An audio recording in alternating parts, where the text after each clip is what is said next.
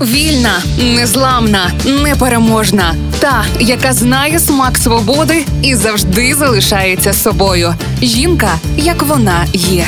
Про жінок, які змінили хід історії в програмі Ольги Телипської на Радіо Перше. Кількість жінок-священиків у Швеції перевищила кількість чоловіків, і це сталося вперше за історію місцевої церкви. Про це повідомляє Шведський інститут. А це державний орган, який відповідає за імідж Швеції у світі. У 1960 році шведська церква вперше висвятила у сан священнослужителя жінку. Сьогодні жінки становлять 50,1% від загальної кількості священиків. Вперше за історію шведської церкви. Шведське радіо наводить слова однієї зі священниць Сани Ваєтака, яка каже, що вітає гендерний баланс у церкві. На її думку, важливо, щоб віряни зустрічали священиків та священиць різної статі і походження. Однак є одне але незважаючи на досягнення віхи, жінкам-пасторкам все ще платять менше аніж чоловікам. І за даними церковної шведської газети, різниця в оплаті праці становить у середньому 2200 шведських крон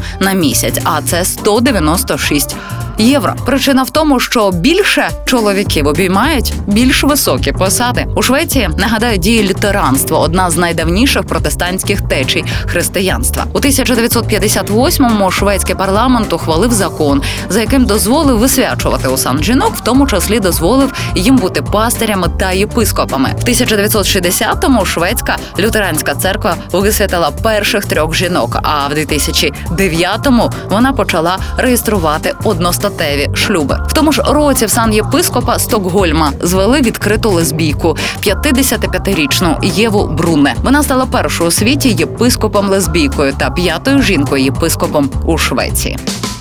Жінка, як вона є.